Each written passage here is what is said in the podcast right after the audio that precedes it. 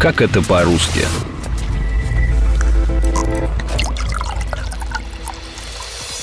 Николай Алексеевич Некрасов как-то выпил пол ведра водки, когда не сдал вступительные экзамены. Федор Михайлович Достоевский за завтраком обычно употреблял хлебную водку. Откусывал черного хлеба, прихлебывал из рюмки и пережевывал. Александр Александрович Блок начинал утро с балтийского коктейля – водки, смешанной с дозой кокаина. Все это – три совершенно разных водки, не имеющих между собой почти ничего общего. Привет, меня зовут Руслан Жигалов, и сегодня я расскажу вам об истории русской водки, о том, почему современной водке едва больше сотни лет, и что на самом деле пили на Руси и в Российской империи – Я давно сижу в заперти в этой каюте, и лишь только виски поддерживает огонек моей души. Первым человечество распробовало алкогольные напитки, полученные путем естественного брожения – брагу, медовуху, вино и пиво. Их крепость по современным меркам не превышала 17 градусов. Достичь более высоких показателей простым брожением было невозможно. Все изменилось с появлением технологии дистилляции. Перегонка забродившей массы позволила поднять содержание спирта в смеси до 70 объемных процентов, то есть до 70 градусов. Примерно столько составляет крепость современного абсента. О том, как появились высокоградусные напитки, мне рассказал преподаватель кафедры международной журналистики МГИМО и кандидат технических наук Дмитрий Кириллович Зыков. Это нагревание сбродившей массы и отделение спирта из получившихся паров. Но вот за этим не очень простым словосочетанием стоит на самом деле очень простое устройство. Большая-большая бочка, у которой есть сверху крышка, довольно плотно прилегающая к самой бочке. Из нее торчит трубка. Эта трубка, как правило, наклонная и охлаждаемая. Охлаждать ее можно чем угодно. Можно дуть, можно льдом обложить, можно водой. Ну, понятно, что на Ближнем Востоке льда никакого не было, но вода была. Водой, если дело охлаждать, то тогда пары в этой трубке конденсируются, и из них начинает вытекать то, что испаряется из сбродившей массы. Дистилляция пришла в Европу с Ближнего Востока в 13-14 веках и не позже 15 века перекочевала в Россию. Самое раннее упоминание дистиллята на Руси содержится в наказной грамоте преподобного Иосифа Володского. Настоятель обители составил ее для монахов в конце 15 века, наказывая им не увлекаться чрезмерно горячим вином. Изначально крепкие напитки пришли в Россию в виде лекарств, но с течением времени их начали употреблять для увеселения.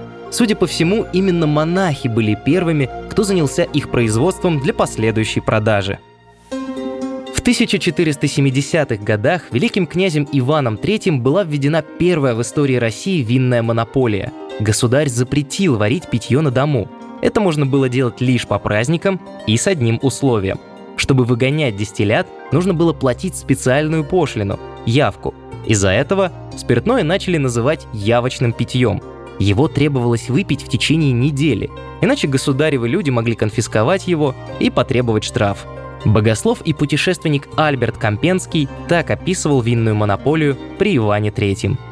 Тем, которые имеют склонность к пьянству, государь под угрозой тяжелейших кар запретил употреблять мед, пиво и всякое другое питье, которое может опьянить. Исключение делается для некоторых главных праздников года. В этом, как бы ни было трудно, как и во всем остальном, они смиренно повинуются. Дистилляцию на Руси называли винокурением. Самогонный аппарат медленно нагревали, постепенно поднимая температуру сброженной массы, то есть ее буквально перекуривали. Интересно, что изобродившую массу и сам дистиллят самогонщики называли вином, Впрочем, путаницу в терминах довольно быстро исправили. Для того, чтобы разделить как-то эти два продукта, то, что подогревали, стали называть брагой. Хотя термин брага существовал и до этого, потому что брагу просто пили. И отсюда словечко «бражничать» стало быть пьянствовать. Но вот когда появилась эта технология винокурения, то тогда стали очень серьезно разделять, потому что брага – это напиток не крепкий, а вино, полученное из браги, это уже напиток крепкий. XVI веке термин «вино» прочно закрепился за самогонкой. Традиционным продуктом русского винокурения вплоть до XIX века было так называемое хлебное вино – дистиллят двойной перегонки на основе перебродивших зерновых, ржаного, ячменного или пшеничного сусла. В свою очередь, те вина, к которым мы привыкли, то есть полученные из винограда, имели собственное наименование. Португальское вино называли портвейном, вино, привезенное с Сицилии – марсала, вино с острова Мадейра – Мадера, а испанское крепленое именовалось хересом. Вот, есть тут вино. Хорошо. Красное или белое? Или белое. Или э, белое. Но можно красное. Можно красное. Все равно какое Спасибо. вино. Еще 200 лет назад понятия градус просто не было, как и возможности с точностью до миллилитра рассчитать содержание спирта в смеси. С развитием винных монополий при Алексее Михайловиче перед государством возникла необходимость как-то определять крепость напитка, чтобы собирать пошлину. Но как это сделать без спиртометров?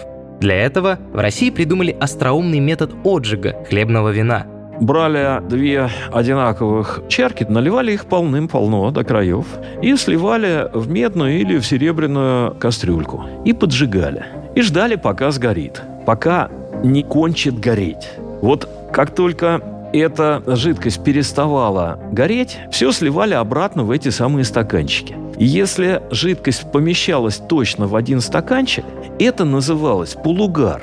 И это была концентрация спирта в напитке. И эта концентрация равна 37,4%. Обычно считают 38%. Ну, просто проще считать. Стандартная классическая русская водка, старинная, это не 40 градусов, как сейчас, а 38. Выходит, что полугар или полугарное вино получило свое название потому, что при проверке на содержание спирта выгорала ровно половина смеси. В 1817 году метод отжига для проверки доброты, иными словами, крепости вина, зафиксировали законодательно, и наименование полугар намертво прилипло к высокоградусному хлебному вину. Из-за этого многие полагают, что так называли отдельный класс крепких напитков. Но это не так. Полугар – это всего лишь концентрация спирта в напитке, равная 37,4 объемным процентам, или попросту 38 градусам. Как вино? А, с ароматом псины. Убивает наповал. Послевкусие э, богатое, с трупными нотками. В 17 веке у вина появляется конкурент – водка. Сам термин был известен в России еще со времен Василия III, отца Ивана Грозного. Тогда водкой назывались лекарства на спирту, травяные настои, вещества для всевозможных растирок и вытяжек. Уже сто лет спустя этим словом стали обозначать целый класс крепких напитков, полученных в результате многократной перегонки. В царских указах фигурирует четкое определение, что алкогольный напиток без добавок – это вино, а с добавками в виде различных трав и кореньев – это водка. Вплоть до 1920-х годов словом «водка» в официальных документах назывались травяные настои, дополнительно выгнанные, и оттого еще более дорогие, чем обычное горячее или хлебное вино. До нас дошел один из главных синонимов, которым в московском царстве величали водку – зелено вино. По одной из версий слово «зелено» не имеет никакого отношения к цвету, а происходит от слова «зелье», то есть трава или злак, на которых самогонщики часто настаивали перегнанное вино. По другой, слово «зелье» на Руси понимали как яд, отраву, из-за чего зелено вино буквально расшифровывается как ядовитое питье. Само название напитка как бы предостерегало от чрезмерного его употребления. Но есть и третья версия, как ни странно, напрямую связанная с цветом питейной смеси. Это была водка плохо очищенная, от нее сивухой несло за километр. Сивушных масел там было море. А вот для того, чтобы это все убить, использовали смородиновые почки – и вот если таких почек запихать много, на ведро водки взять там, грубо говоря, килограмм этих почек, так вот если это дело настоять, то это вино становится зеленого цвета. Оно не ярко-зеленое, а зеленоватое. Отсюда зеленый змей пошел, отсюда пошло, там, допился до зеленых чертиков и много всяких других вещей. Это очень низкого качества водка, сдобренная смородиновыми почками. Впрочем, неясно не только происхождение словосочетания «зелено вино», но и самой водки. Лингвисты до сих пор не пришли к единому выводу, откуда это слово взялось и почему так радикально меняло свое значение. Интересно, что существует два написания, через «д» и через «т». Я пытался найти разницу, так и не нашел. С одной стороны, однокоренное со словом «вода». С другой стороны, понятно, что это не вода. Есть упоминание о том, что этот термин произошел от слова «водиться». То есть вот то, что вытекает из трубки, это жидкость, а очень многие жидкости в России называли водицами, независимо от того, что это за жидкость. Ясности нет, и, скорее всего, мы этого не найдем. Иногда говорят, что это название произошло от пришедшего из Европы словосочетания «аквавита». То есть, ну, такая вот живительная влага. В начале 1990-х годов вопрос о происхождении водки поднял исследователь кулинарии и журналист Вильям Похлебкин. Как он писал в своей книге «История водки», в конце 70-х между СССР и Польшей разгорелся спор о том, кто имеет право на торговую марку «водка». Обратившись в некий международный арбитраж, стороны начали судопроизводство. Похлебкина якобы привлекли в качестве консультанта, и в 1979 году он предъявил неопровержимое доказательство русского первенства. «Водка», — писал Похлебкин, — «русского происхождения. Она напрямую восходит к слову «вода», но в уменьшительной форме, по аналогии с неподдельно народными парами «папа-папка» и «мама-мамка», а изготавливать ее начали еще в XIV веке.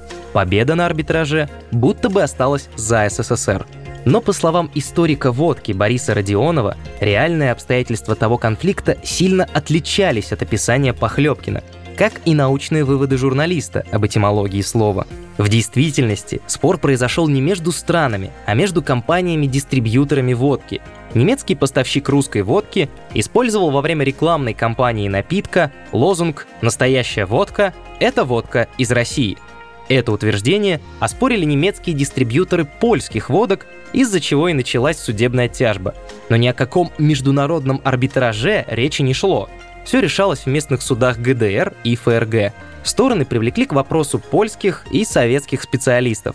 В результате историки обоюдно пришли к заключению, что поляки были знакомы с водкой за 100-150 лет до того, как она появилась на Руси, а само слово с большей вероятностью польского происхождения, нежели русского. Послушайте моего доброго совета. Налейте не английской, а обыкновенной русской водки. Но вы благословенная. Бог с вами, голубчик. Дарья Петровна сама отлично готовит водку. Не скажите, Филипп Филиппович. Все утверждают, что новая очень приличная. 30 градусов. А водка должна быть в 40 градусов, а не в 30, это во-первых. А во-вторых, бог знает, чего они туда плеснули. Вы можете сказать, что им придет в голову? Все что угодно. И я того же мнения.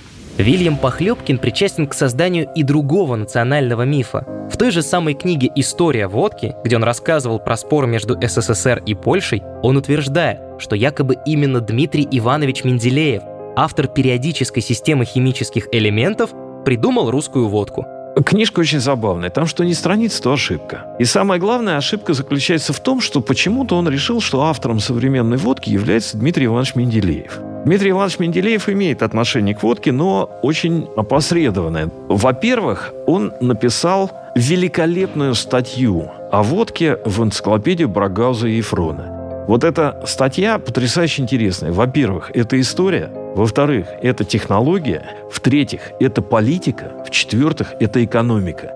То есть он разобрал вообще полностью вот эту водочную проблему. Видимо, Похлебкин решил, что не мог человек разбираться так здорово в этом деле, если он не причастен был к производству водки. Ноги этого мифа растут, среди прочего, из научных изысканий самого Менделеева.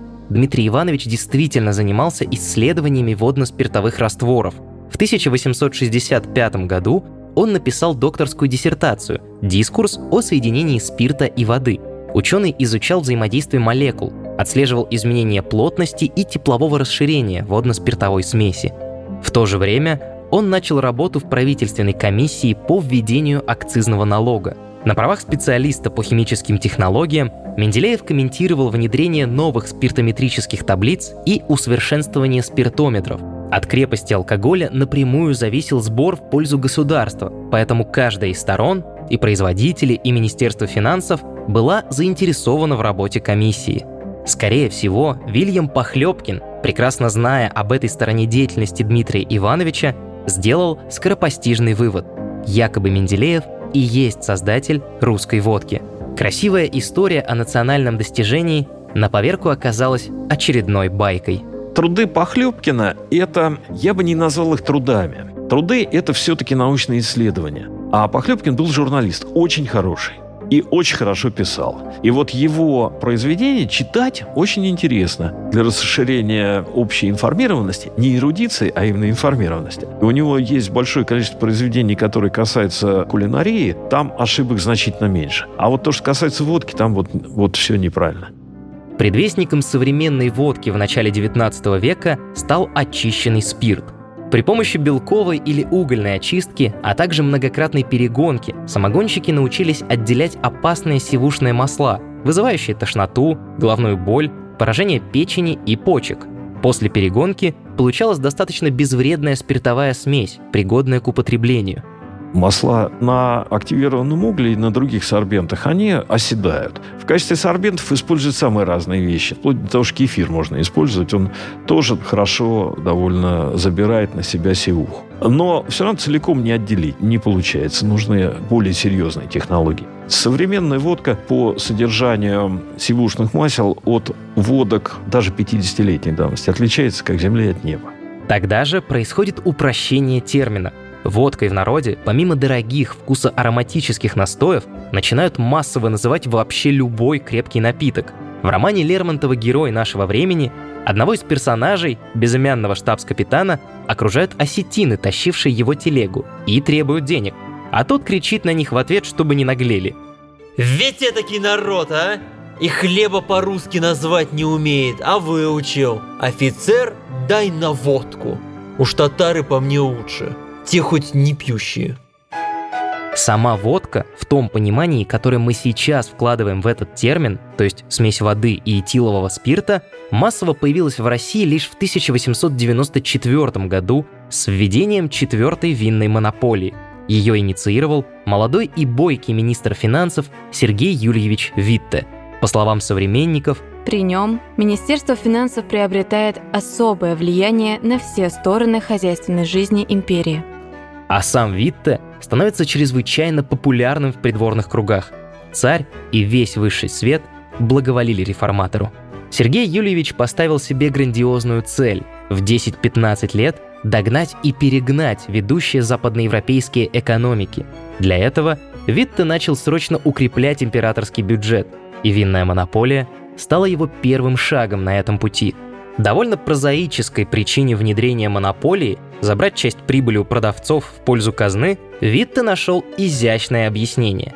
Он будто бы устранял вредные стороны питейного дела, то есть низкокачественный самогон, а также приводил в порядок употребление вина, тем самым заботился об охране народного здоровья и предупреждал экономический упадок населения. Говоря о питейной реформе, Витте прежде всего обращал внимание на то, что она по завету покойного императора Александра III имела главным образом в виду возможное уменьшение пьянства. А вестник Министерства финансов писал, что в основе реформы лежат не цели фиска и доходности, а нравственные интересы народа, его оздоровление и подъем его благосостояния. Питейная реформа оказалась самой масштабной из всех, что проводились в России. Продажа вина, как все еще именовали крепкий алкоголь в официальных документах, теперь осуществлялось только через государственные винные лавки – монопольки. Казенные напитки отпускались только по той цене, которая была напечатана на этикетке производителем, а торговля в долг или под залог строго воспрещалась под угрозой огромных штрафов и конфискации имущества. Монополия распространялась только на знакомую нам водку, а слабоалкогольные напитки торговались свободно, но были обложены акцизом, а импортные – еще и таможенной пошлиной – Однако главным достижением Витте, влияние которого мы испытываем и сто лет спустя, стал массовый переход винокуренных предприятий на технологию ректификации. Для производства водки ею пользуются до сих пор. Ректификационная колонна – это такая труба вертикально поставленная, в которой в поперечном направлении поперек трубы установлены перегородки. Эти перегородки представляют собой тарелки. Конструкций этих тарелок множество. На разной высоте этой колонны немножечко разная температура у смеси, и из-за того, что там разная температура, ну это очень условное объяснение, из-за того, что разная температура по разной высоте, с разных уровней можно снять разные продукты. И вот с ректификационной колонны с определенной высоты, там, где температура соответствует температуре конденсации спирта, можно снять практически чистый спирт. Итогом реформы стало появление современной водки – смеси этилового спирта с водой, которая в 21 веке прочно ассоциируется с Россией. Можно заявить, что Витте убил традиционный русский напиток – хлебное вино, убил культуру самогоноварения и настаивания алкоголя на травах. Однако это не совсем верно. Сергей Юльевич Витте просто сделал водку, государственную водку, производимую и продаваемую казенными предприятиями, более доступной и более популярной. Выгонять дистиллят на дому и на частных заводиках стало попросту невыгодно, долго и дорого. Массовое самогоноварение и тем более крупный бизнес, построенный на устаревших технологиях дистилляции, уходили в прошлое. В 20 век Россия вошла, держа за пазухой бутылку дешевого, невкусного, но очень простого в изготовлении напитка. Это был выпуск подкаста «Как это по-русски». Подписывайтесь на нас на сайте ria.ru, в социальных сетях ВКонтакте или Телеграме, а также на Яндекс Музыке. Меня зовут Руслан Жигалов. До скорого!